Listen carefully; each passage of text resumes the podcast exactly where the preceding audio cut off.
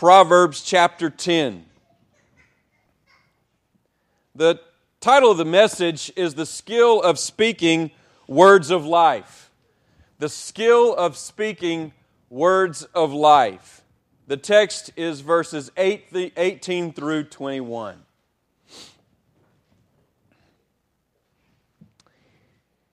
The one who conceals hatred has lying lips, and whoever utters slander is a fool. When words are many, transgression is not lacking, but whoever restrains his lips is prudent. The tongue of the righteous is choice silver, the heart of the wicked is of little worth. The lips of the righteous feed many, but fools die for lack of sense. Now, one time we were all at enmity with God. We were rebels against God's authority. We rejected God's goodness. We disobeyed His pure and perfect will. And what we did is instead we lived in accordance to our own standards and in pursuit of our own glory and our own fame. And if you're a Christian this morning and you're hearing that, you're thinking to yourself, you know what? That's exactly right. I lived my own way. I did my own thing before I was saved. And that's who we were before we became Christians. We were rebels against God and we rejected him and we lived for our own glory. And, and, this is the deal is we were blind to his glory. We were deaf to his message of love. And we were dead in our trespasses and sins inside of our heart. That's who we were. We were blind, we were deaf, and we were dead. And then, in an amazing turn of events, God opened our blind eyes to see the glory of Jesus Christ. He unclogged our deaf ears so that we could hear and rejoice in the message of the cross. And then He made our dead hearts alive so that we could feel the power of His gospel love. And so, what has God done? He has made us hear, He has made us see, and He has made us alive. Can anybody say amen to that? But that's not all He did. He also made us messengers. He also made us ambassadors. 2 Corinthians chapter 5 tells us this that God has given us the ministry of reconciliation. He has given us the message of reconciliation. He is making His appeal through us. We are His ambassadors. And this is what I want you to know God has not only transformed your eyes so that you can see Christ, and your ears so that you can hear the message of Christ and rejoice in it, and your heart so that you can feel the glory of Christ, but His desire is to transform your mouth so that you can speak forth the message of the cross and be a minister of reconciliation and to be a minister of gospel love. That's what God has called you to. Your privilege and responsibility is to communicate in such a way that accurately represents who our King is. That's what an ambassador does. An ambassador is a messenger for the king, and an ambassador accurately represents who the king is. Now, sometimes as Christians, we get a little carried away we have a tendency to uh, kind of take this responsibility and we don't understand it exactly. And so we, we apply our ambassadorship in kind of uh, in, in odd ways. We think that if we can just quote enough scripture, then we will be God's ambassadors. If we can just speak enough of the Bible, then we will be faithful in ambassadorship. And so I want you to do something for me right now. I just want you to envision with me uh, a couple. I'll just we'll call them Clay and Clarissa. Okay? And Clay and Clarissa are, are new Christians, fairly new Christians, year or two, and, and they're excited about the Lord. And Clay is taking his responsibility of ambassadorship very seriously. He sees himself as a messenger for God, and he knows that it is his calling in life to speak for God. And so Clarissa and Clay wake up one morning. We'll say it's a Monday morning. And just Clarissa looks over at Clay and says, uh, Good morning, honey. And Clay says, Sing praises to the Lord, O you his saints, and give praise to his holy name. Darkness may last through the night, but joy comes in the morning. And Clarissa says, uh, Okay. About 20 minutes later, they're getting ready for work, and Clarissa asks, uh, Honey, can I make you a piece of toast? Clay responds, Man does not live by bread alone, but by every mouth that, but by every word that proceeds out of the mouth of God. Clarissa thinks to herself, okay, does he want toast or not? so Clay's leaving before Clarissa is, and so she says, uh, Have a great day. Clay responds, This is the day that the Lord has made. Rejoice and be glad in it. And as he's driving off, she's mouthing something, so he rolls down his, his window and she says, I love you. And as he's driving off, he says, Love is patient, love is kind, it is not rude, as he drives, drives away. Clarissa later in the day texts Clay, says, Can you stop by the grocery store and pick up some onions and some potatoes? Clay quickly texts back, All things are lawful for me, but not all things helpful. Food is for the stomach, and the stomach for food. God will destroy both one and the other. He's in the grocery store, and he gets another text from Clarissa, and she says, What are our Saturday plans? He says, Honor the Sabbath day and keep it holy. And then when he gets home, Clarissa says, What are we going to do about Clay Jr.'s failing grades in algebra? And he says, Train up a child in the way that he should go. And in the end, he won't depart from it. And at that point, Clarissa just stops communicating with Clay for the rest of the day. This is the deal being an ambassador for Christ, being a messenger for Christ, is not about getting as many biblical words that you can get out in a day. It's about having a biblical agenda. It's not about speaking the very words of Scripture. It is about getting the character of Scripture and the message of God's love and grace and truth to people everywhere you go, no matter whether it be your spouse or your children or your coworkers or no matter who it is, whether you're at the checkout line at the grocery store or speaking to someone on the phone. Your job is not necessarily to speak the words of Scripture, it is to embody the very character of Scripture as you speak. And so, what I want to do is from this text, I want to give you five instructions about speaking. Five instructions about speaking so that you'll be an, an effective ambassador for the king. Listen, I will not have done my job this morning up to this point if you don't agree right now that you are an ambassador for the king. You are a messenger for the king, okay? That's what you are. You are to be a spokesperson for King Jesus. And if you don't feel that weight, if you don't feel that privilege and also that responsibility, I've not done my job as a preacher. So please, right now, think about the reality that you are an ambassador for King Jesus and you are to speak his message. Now, the first principle I want to give you is don't have hatred in your heart and honey on your lips. Don't have hatred in your heart and honey on your lips at the same time. Verse 18 says, The one who conceals hatred has lying lips. The idea here is that the person who has hatred in his heart for somebody and yet does not deal with that hatred, but instead interacts with that person as if he loves him, is a what? A liar. He's a liar. He deceives that person by the way that he acts toward him and by the way that he speaks to him. This is the principle here. If your speech contradicts your heart, you're a liar. If your speech contradicts your heart, you are a liar. When you hate a person but pretend that you love that person, then you are building and cultivating a relationship that is a lie. That is the meaning of this proverb. I once had a man who approached me in the organization that I was with at the time.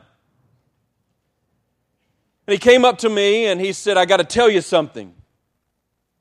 He said, I've held a grudge against you for two solid years. And I got to be thinking to myself because I went to church with this guy. And I realized that for the last two years, we had had fellowship meals together. We worshiped together on Wednesday nights and Sunday mornings and even served on leadership teams together. And he says, I've been holding a grudge against you for two solid years, and I've not followed your leadership, I've not listened to you, and I've not been for you, I've rather been against you. And for two solid years, I had no idea that he had this. And, and he said it goes back to a decision that you made in leadership that I didn't like and that I was offended by. And ever since then, I have, have built up a wall of hostility against you so that I would not listen to what you had to say. And I said to him, Praise God that you have come to me and told me about this. I had no idea. But the reality is, that for two years, this man was lying to me. He was living a lie in our relationship. And this is the deal it looked like we had fellowship, it looked like we had friendship, but it was nothing but a fake friendship. It was not authentic. Why? Because he had hatred in his heart, but he had honey on his lips.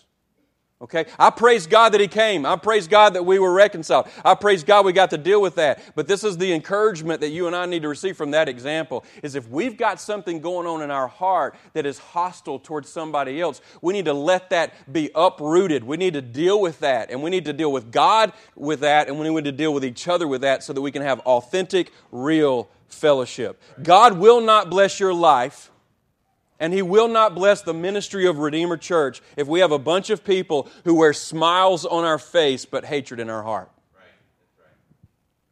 I think a good example of this is the older brother in the parable of the two sons. I used this as an example a few weeks ago, but in another way. But if you can recall, the older brother ends up getting really angry at his dad, and of course, really angry at his younger brother who returns and gets blessed. But he gets so upset. Why is he upset? Because for all these years, he's quote unquote been faithful to his dad, but now he sees somebody else receive the blessing, and he just spews forth all of this hatred because it, all the while it was in his heart, he just never had uh, uttered it toward his father.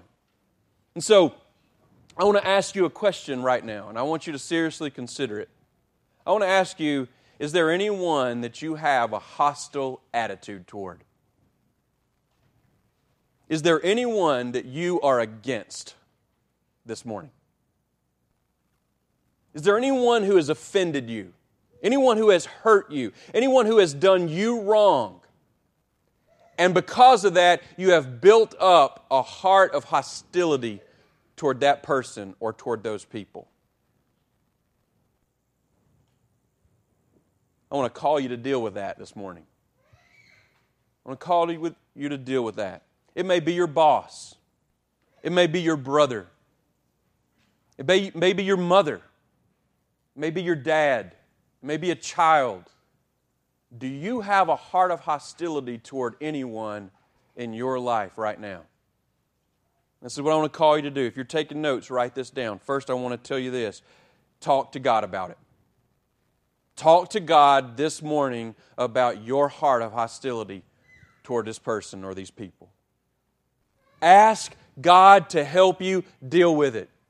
Just lay out for Him the scenario and say, Lord, you know this is what happened. You know that since what happened happened, this has been the nature of my attitude toward this man or woman or this boy or this girl. Lord, would you help me deal with it? And then as you ask God to help you deal with it, would you be willing to rehearse the gospel? Would you rehearse the gospel?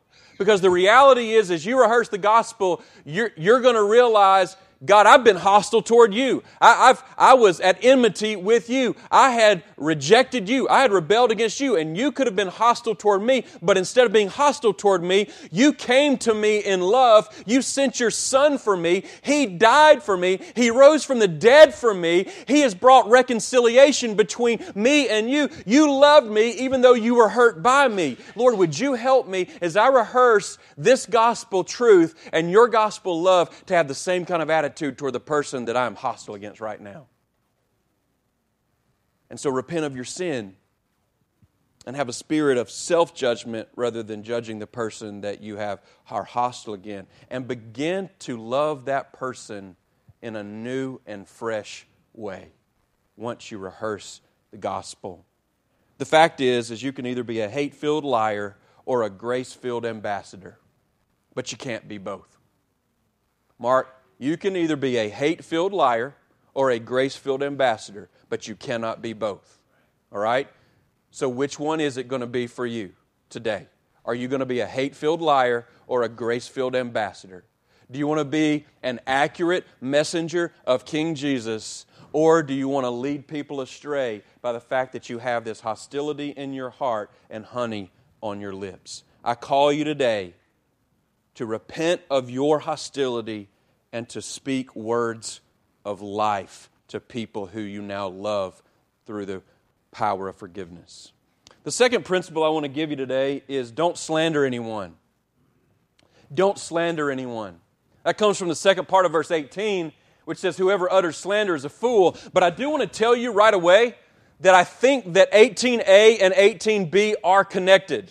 I, think what's going on is that, is that while I have hostility in my heart toward my boss, I don't like what he tells me to do. I don't like what he says. I don't like how I feel like he mistreats me. He elevates others when he should be elevating myself. I don't like his attitude. I don't like his lifestyle. I can't stand him, and I'm building up this hostility toward him. But whenever he's around, whenever my boss is around, yes, sir, no, sir, I love you, sir, you're a wonderful boss, sir, yes, sir. But then whenever he's not around and there's a coworker, I will throw him under the bus. I will say how much I can't stand him. I will say how bad of a leader he is. I'll say how much he's not a visionary person or a, or a, or a wonderful boss, and I wish I could find another job.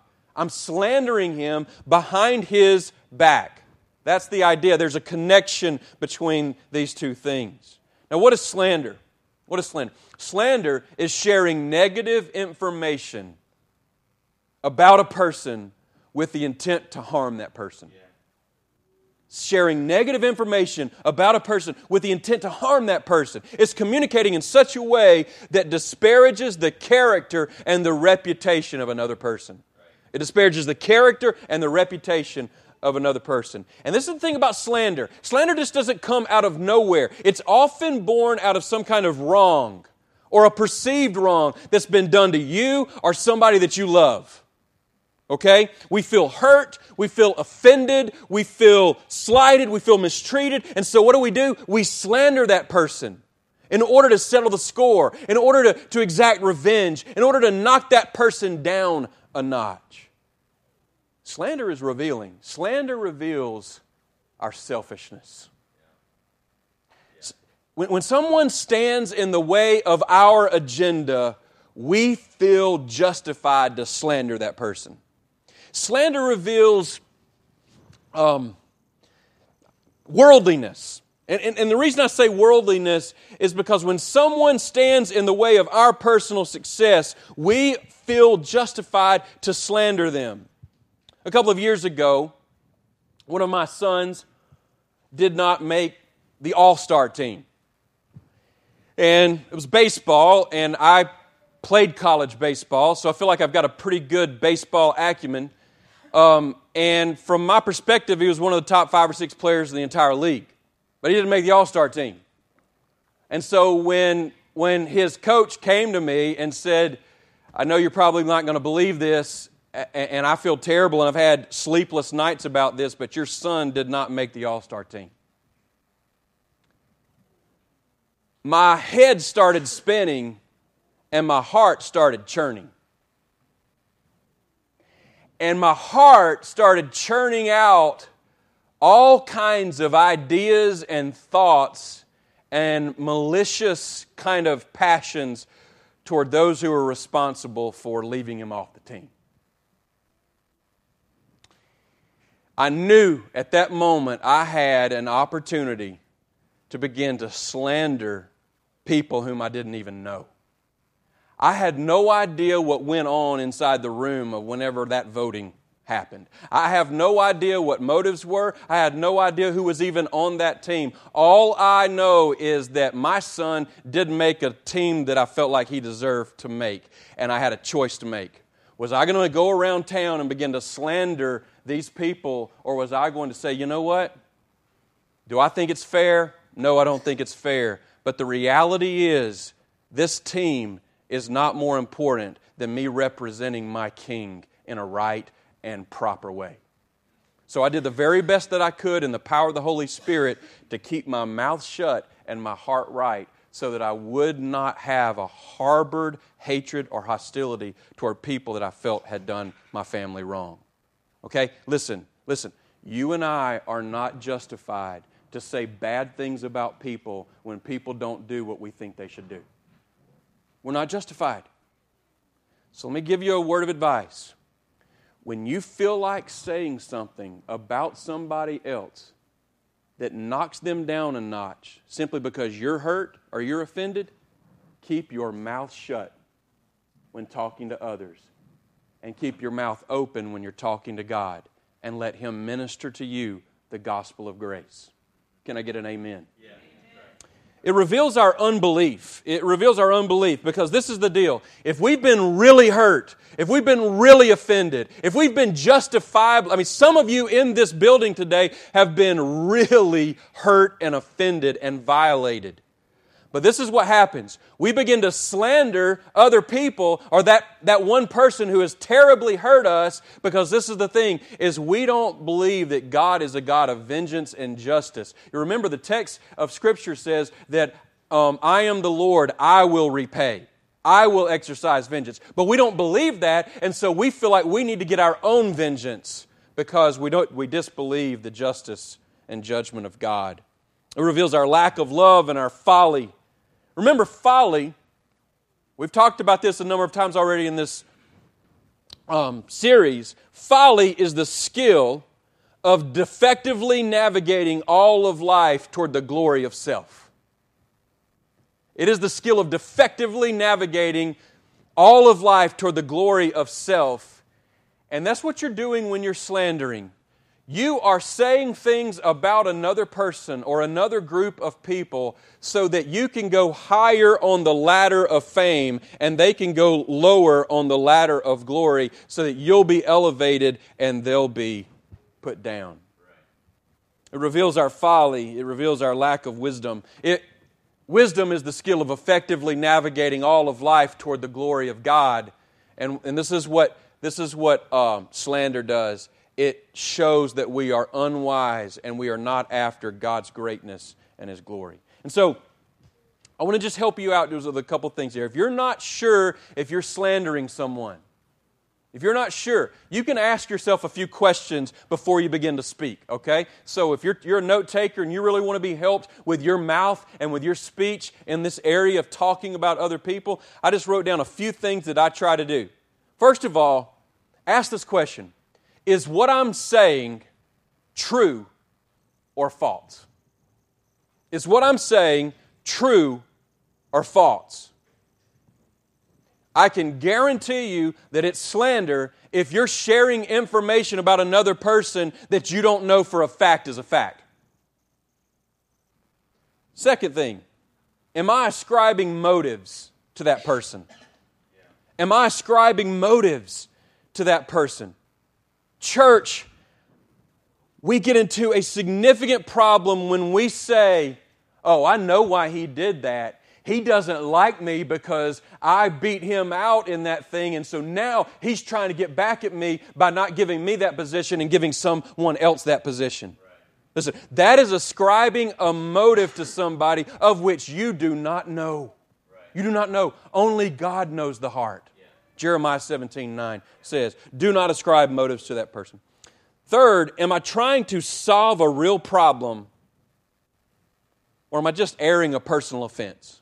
Am I trying to solve a real problem or am I trying to air a personal offense? This is important because sometimes you have to talk about situations and people in order to get at the problem, in order to solve the problem.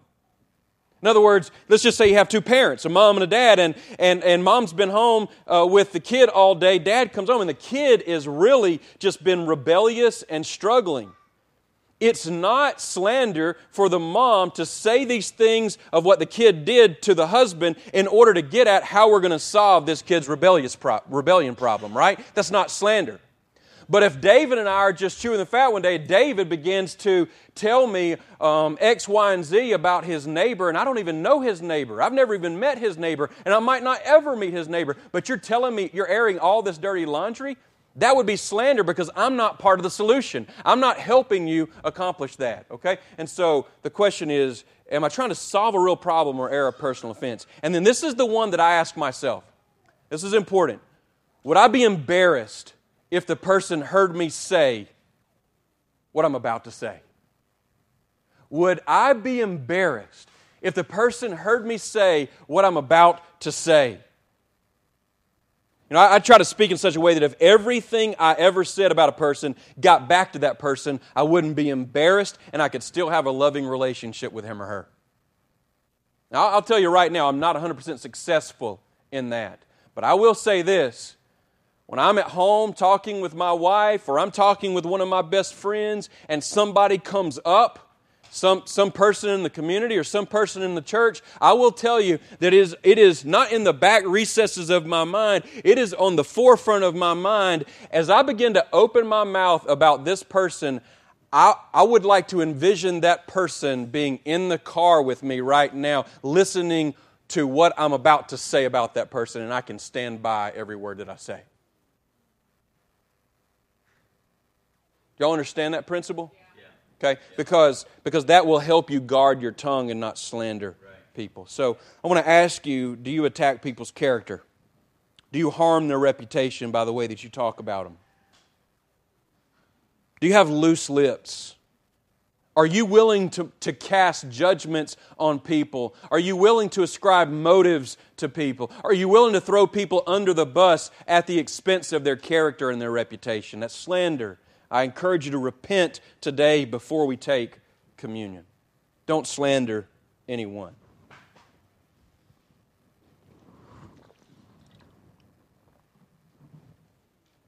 The third principle don't be Mr. Talkative. Don't be Mr. Talkative. Be Mr. Temperance instead. Don't be Mr. Talkative, be Mr. Temperance instead. When words are many, transgression is not lacking, but whoever restrains his lips is prudent. I think the idea here is people who talk all the time invite all kinds of sin into their life. They invite slander and malice and crudeness and rudeness and pride. You just talk and talk and talk, then you're just inviting just a swollenness of sins into your life. I think that's why James talks about in chapter 3 that the tongue is a fire, right? It's like a spark, and it sets on fire the course of hell. I mean, it's like a forest fire that starts with this little bitty spark, and then all of a sudden you look up and hours later, and the entire forest is being burned down. That's the nature of your tongue, the more and more you talk. I've said this before, but Peter was this way. Can you remember the Apostle Peter? And You just read through Matthew, Mark, Luke, and John. And Peter would just say stuff to say it. He would just talk just to talk. I mean, if you can remember, I don't remember exactly how it's stated, but when Peter and uh, is it James and John or Andrew and John, however it works, to go up for the, the transfiguration. You remember that? And Elijah and Moses are there. And, and man, it is, a, it is a picture of glory. It is an amazing sight. And Peter just says, Man, it's good we're here. It is so good we're here. Do you want us to kind of make you guys an altar and help you guys out and everything? And, and I think it's Mark who says, he said this because he didn't really know what else to say, but he wanted to talk. He was the apostle with a foot shaped mouth. He just wanted to say stuff. Well, that's the way we often are. If you're given to talking a lot, then you need to work on restraining your lips. You need to work on restraining your lips. I'll tell you, this is something that I've worked on through the years. You, you may not be like me, but I, I can remember going, like when I was in seminary, we had uh, just a ton of, of friends uh, that were in seminary together with us, and we would go over like on a Friday night and have dinner with a couple. And we would stay until 10 or 11 or 12 o'clock at night having a good time. We just talk and talk and talk. And I would get in the car and I would have this feeling come over me like, I just talked way too much. I just literally, I just talked and talked. And so, and so what I decided to do is whenever we would go out to dinner or someone would come, I would say, you know what? I'm going tonight, I'm not going to talk too much. I'm, I'm going to restrain my lips and I'm going to ask more questions than I give answers. And I, am going to I'm going to draw my friend out and ask him or her more and more questions. And I'm not going to act like I'm the authority on everything and feel like I've got to make my point. I'm going to I'm going to purpose to restrain my lips. I just want to tell you, I want to tell you, some of you are not given to talk at all. I mean, it is everything that you can, I can do to get you to say something, okay? But then others of you will just go on and on and on. You need to be like me. You need to purposefully restrain your lips at certain times just to show that you have self control over your mouth. Over your mouth, all right? And so, um, do you have a tendency to talk too much, to go on and on about things? Is there any way you can use a greater economy of words to get your point across? I was telling Phil earlier this week that I had some, some godly professors in seminary. And, and I just remember my professors, their, their job was to talk all day. That's what they did. They talked, they taught all day long. But when we would start every class, my professor, every one of them would start with prayer. And they would ask God for help, ask God for strength, and wisdom to teach appropriately. And then they would go on and teach in a loving and gracious way. But then, when we would be in discipleship lab with our professors, which is like a small group, we'd spend like an hour and a half, five of us with one professor. And we would do that through the semester. Or we would go out to lunch or dinner with our professors. It was amazing. Our professors talked very little when you got them in a private setting. They asked a lot of questions. They drew us out as students. I remember I had one professor. He has to be the smartest man I've ever met. He, he spoke 15 different languages. He translated the Bible into another language, spent 15 years as a missionary translating the Bible, did so, came back, and has been a professor in seminary for the last 20 years. He is so brilliant, but you get him in a conversation, it was amazing. I would do more of the talking than he would because he was constantly asking me questions and he was giving me direct answers to the questions that I was asking him to. I think he was embodiment of when it says, When words are many, transgression is not lacking, but whoever restrains his lips is prudent. You know, our Savior was not really a talker, he was a teacher, he was a preacher, he was a great friend. He wasn't a, a talker. You never get the impression that he went on and on and on and on about things. He used an economy of words in his sermons in order to achieve the greatest effect. Don't be Mr. Talkative, but be Mr. Temperate. Fourth, get your heart right toward God and let your speech be rich toward people. Get your heart right towards God and let your speech be rich toward people. The tongue of the righteous is choice silver, the heart of the wicked is of little worth. Now, if you just look down at the text, I want you to see that there is a relationship between the tongue and the heart. And in the book of Proverbs, the tongue is frequently coupled with the heart. In chapter 16, verse 23, it says, The heart of the wise makes his speech judicious and adds persuasiveness to his lips. In other words, in other words, the wise man has a judicious heart has a righteous heart, and then out of his lips comes righteous speech. In chapter 26, I'm going to read a few verses. Please just take these in. Don't, don't worry about turning there, but just listen to this proverb. Like the glaze covering an earthen vessel are fervent lips with an evil heart. Whoever hates disguises himself with his lips and harbors deceit in his heart. When he speaks graciously, don't believe him, for there are seven abominations in his heart. This is the idea. Your words are a reflection of what's inside your heart. Your words are a reflection of what's inside your heart. And so the heart of the wicked is of very little worth because what's inside a wicked person's heart is the glory of self. It is me, myself, and I. And so the wicked man's speech is both jaded and untrustworthy because he is out for himself, whereas the tongue of the righteous is like choice silver. And by choice silver, I believe that the proverb is saying that it is beautiful, it's valuable, it's precious. It's a blessing. That's what I believe.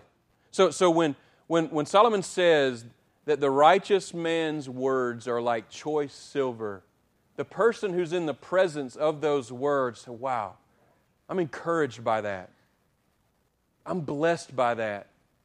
I'm edified by that. I'm strengthened by that. I feel better about my relationship with God and my outlook toward my life because of what that person says and how they say it. Did a lot of reading this week on, on speech, and uh, I want to read to you the testimony of Paul Tripp, pastor. Some of you remember him from doing the parenting conference last year about this time. In my early pastoral days, we lived in a twin home with our elderly landlady living in the other side of the house. In exchange for reduced rent, I agreed to do all the yard work. In the busyness of ministry and family life, it was sometimes hard to find time to mow, rake, or shovel. But I tried to be prompt and faithful. However, no matter how disciplined I tried to be, my work never seemed timely enough for our landlady. To get me to work on her schedule, she would go out and start shoveling or raking, knowing full well that I would rush out and complete the job. I was unaware of how irritated I had become over her manipulation until one afternoon when I heard the leaves rustling outside. I looked out the window to see my landlady in her house dress and slippers raking the leaves. In my anger, with my hands on my hips, I said aloud, If she thinks I'm going to rush out there and rake for her, she's nuts. I'm going to take, I'm going to rake on my own time or not at all. What I didn't realize was that one of my sons had been standing beside me, and in a split second, to my horror, I saw him in the front yard, hands on his hips, yelling at my landlady. My dad says if you think he's going to rush out here and rake for you, you're nuts. I couldn't believe it. I was mortified. I wanted to back away from my words and rush out to tell my landlady that I had said no such thing, or at least that my son had misunderstood what I'd said. But I had to face the fact that the words had come out of me, that I had said what I meant and that the words were the fruit of anger I had carried for quite a while. There was an organic connection. Listen to this, church. There was an organic connection between my words and my heart. You would not solve my heart problem by removing my son or teaching me to be more judicious with my words. The problem with my words was directly tied to the problem with my heart. He goes on to say, we speak and act the way we do because of what is in our hearts. I believe he's reflecting the teaching of Jesus Christ, who said, No good tree bears bad fruit, nor again does a bad tree bear good fruit. For each tree is known by its own fruit, for figs are not gathered from thorn bushes Grapes are not picked from a bramble bush. The good person, out of the good treasure of his heart, produces good, and the evil person, out of his evil treasure, produces evil. For out of the abundance of the heart, his mouth speaks. I want to ask you one question under this heading. When people leave a conversation with you, how do they feel? When people leave a conversation with you, how do they feel?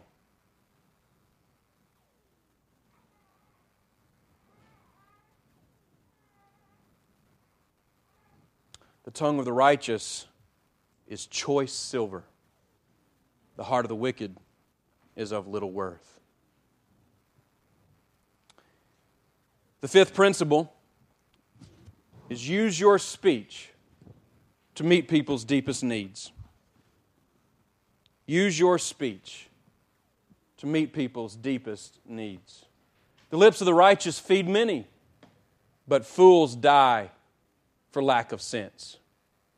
The idea here is that the righteous person refreshes and replenishes others with their speech. But fools not only lack the ability to feed others, they themselves perish because they starve to death due to their lack of connectedness to the root of God's love and to the root of God's gospel. I, think I just want to be really simple here. Righteous people feed others with their speech. This word feed is used elsewhere in the Old Testament as shepherd. Shepherd. You could say, even here, a loose translation would be that the lips of the righteous shepherd many. What, what does a shepherd do? A shepherd takes his sheep and leads them to good pastures where they can feed on good grass. He carries them over to the still waters so that they can be replenished and refreshed by the water that they need to survive. He protects them from the, those who are around who might attack them or hurt them or malign them or lead them astray. That's what a good shepherd does. And I will tell you that if you name the name of Jesus Christ, if you are an ambassador of Him, the calling on your life is to shepherd other people through your speech. It is to replenish them, it is to feed them, it is to refresh them, it is to cause them to rejoice in the Lord. That's your calling. Use your speech to meet people's deepest needs. Those are the five principles that I want you to see from the text. And, I, and church, I, I just want to take this opportunity to affirm you. I want to affirm you because for three years, Redeemer Church has been a church. And we have grown together, and we love one another. We hang out together. I was telling uh, Anniston Bible, I went and preached over at ABC Wednesday night. And I was telling the church that we love and care for one another and that our love and care is not fake, but it is genuine. And I, and I want to affirm that you use speech, that you use words, that you have tone of voice and sincerity of heart in such a way that we have real affection for one another. And I want to affirm you in that because you know how many people it takes to split a church. Do you know how many people it takes to create division in a church? One. Takes one person. And for three years, for three years, we have enjoyed good fellowship with one another. And I want to affirm you in that. I want to encourage you in that. I also want to encourage you toward more faithfulness, greater faithfulness. I want to encourage you that you don't get so comfortable and so at home with everybody around that you, in your heart, you, you lose your excitement about the glory of God. You, you, you lose your passion for the goodness and grace of God. And you lose your zeal for the gospel of God that you revert back into your old ways where all you do is talk about things that are easy to talk about, that are mundane, that are worldly, that are neutral. I want to tell you something about your speech. Your speech is never in the neutral zone. It's either feeding people and blessing people, or it is turning them away from the glory of God and causing them to put their eyes on something that is either selfish or worldly or mundane. But you are never in the neutral zone with your speech. And so I encourage you to persist in faithfulness and don't allow yourself to go to the lowest common denominator with your speech. And then I want to ask you, finally, to consider the ways that you can use your speech to give life to people. How can you use your speech to give life to people in order to meet their deepest needs? Phil, you can come up, but I want to take this opportunity right now. If you would, if you don't mind, church, you can take your notebook, you can take your Bible, get it in your lap. I, I want you to be willing to bow your head for a moment. You can close your eyes or not, whatever you're comfortable with, to get in a place of, of, of evaluation.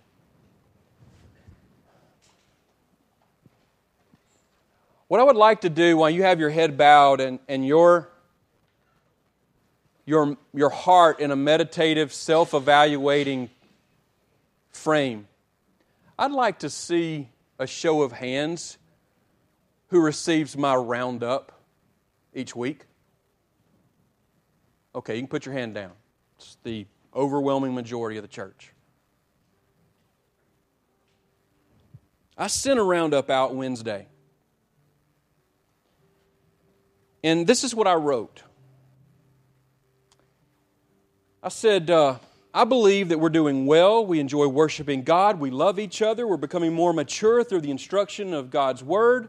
Children are learning the truths of the gospel. Visitors feel encouraged and excited. But I'm not sure how consistently zealous we are about being on mission every day for the advancement of the gospel. I'm not hearing many reports about intentional relationships with lost people. And yet I know we want to see people uh, who are lost to be saved. I know we pray for God to advance the gospel in the community.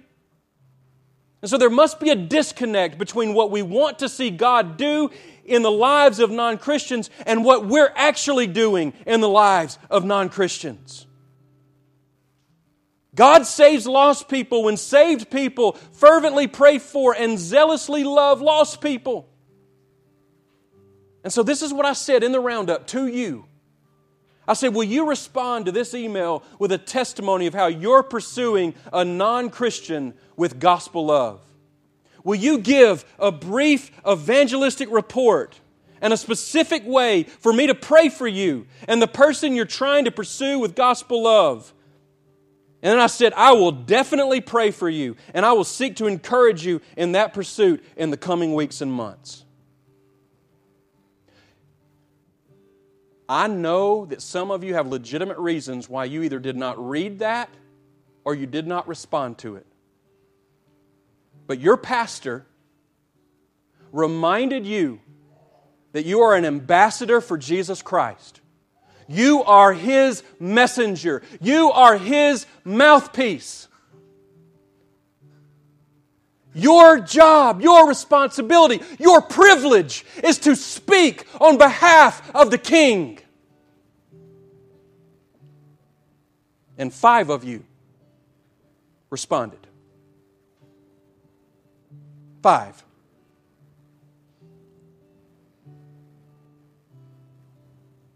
And I want to tell you that that is neither pleasing to God or acceptable to God if you do not have gospel efforts to be His ambassador, to speak His message in His way. I praise God for those of you who are faithfully seeking to be an ambassador, whether I heard for you or not, and I am praying for you. But I want to ask you if you're not speaking on behalf of God, if you are not actively being His ambassador for His gospel, I want to ask you today what will it take for you to be more intentional with your relationships and more sacrificial with your time that you might feed people as a shepherd? That you might see people like Jesus saw people as sheep without a shepherd. I want us to sing this song with a repentant, a, a spirit of repentance and self judgment, that we might be cleansed and renewed by the goodness and grace of our God, and that we might be motivated to live like our Savior, who was perfect in His speech and loving in His message.